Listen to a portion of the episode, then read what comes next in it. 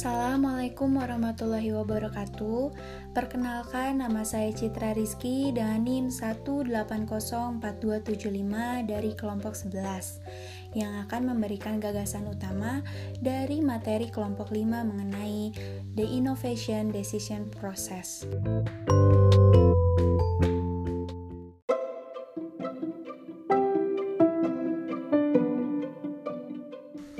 Berdasarkan dari yang kelompok jelaskan, terdapat empat pokok bahasan. Yang pertama yaitu model proses keputusan inovasi, proses inovasi atau tahapan inovasi, tahapan konfirmasi, serta kategori saluran komunikasi.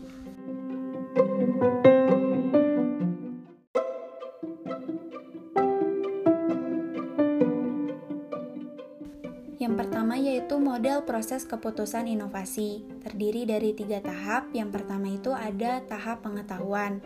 Nah, di sini jika individu tersebut terpapar pesan inovasi ini, paparan seperti itu akan memiliki efek yang kecil, kecuali jika individu tersebut melihat inovasi yang relevan dengan kebutuhannya dan konsisten dengan sikap dan keyakinan yang sudah ada. Yang kedua yaitu ada tahap persuasi. Nah, pada tahap persuasi ini, dalam proses pengambilan keputusan inovasi, individu membentuk sikap yang menguntungkan atau tidak menguntungkan terhadap inovasi. Nah, yang terakhir yaitu ada tahap keputusan. Nah, tahap keputusan dalam proses keputusan inovasi terjadi ketika seorang individu terlibat dalam kegiatan yang mengarah pada pilihan untuk mengadopsi atau menolak inovasi.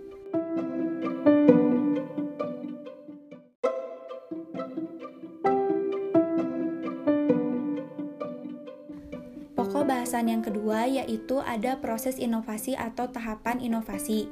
Terdiri dari tiga tahapan. Yang pertama itu ada implementasi. Nah, implementasi yaitu terjadi ketika seseorang menggunakan inovasi, tetapi implementasi melibatkan perubahan perilaku yang terang-terangan karena ide baru secara aktual dan dipraktikkan. Yang kedua yaitu akhir implementasi. Nah, inovasi kehilangan kualitas yang khasnya ketika identitas terpisah dari ide baru yang menghilang juga. Hal ini biasanya dianggap sebagai akhir dari tahap implementasi dan sering disebut sebagai rutinisasi atau pelembagaan. Yang ketiga yaitu penemuan kembali. Nah, penemuan kembali di sini adalah suatu inovasi atau penyalinan atau peniruan yang tepat tentang bagaimana inovasi telah digunakan sebelumnya dalam lingkungan yang berbeda. Dalam banyak kasus lain, suatu inovasi tidak dapat berubah karena ia berdifusi.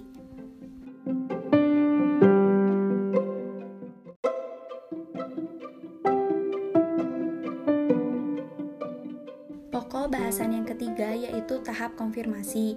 Ada tiga tahap. Yang pertama ada disonansi, yaitu suatu keadaan pikiran yang tidak nyaman yang ingin dikurangi atau dihilangkan oleh individu. Yang kedua yaitu penghentian. Nah, penghentian di sini adalah keputusan untuk menolak suatu inovasi setelah sebelumnya mengadopsinya. Yang terakhir yaitu bukti empiris merupakan bukti nyata yang diperlukan pada tahap konfirmasi.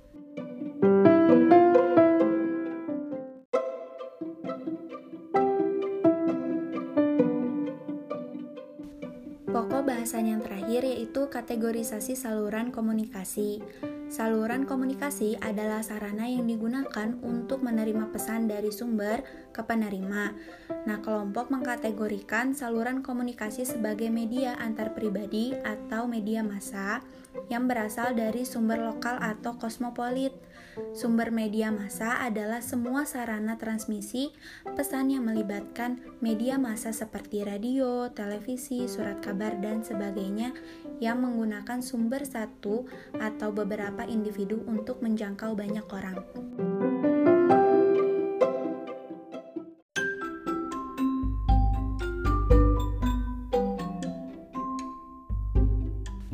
Berdasarkan yang telah kelompok 5 paparkan, maka saya ingin mengajukan pertanyaan kepada Anissa Amalia. Bagaimana contoh konkret pada tahap persuasi dalam pengambilan keputusan individu yang tidak menguntungkan sebuah inovasi? Sekian penyampaian dari saya. Mohon maaf apabila terdapat kesalahan. Wassalamualaikum warahmatullahi wabarakatuh.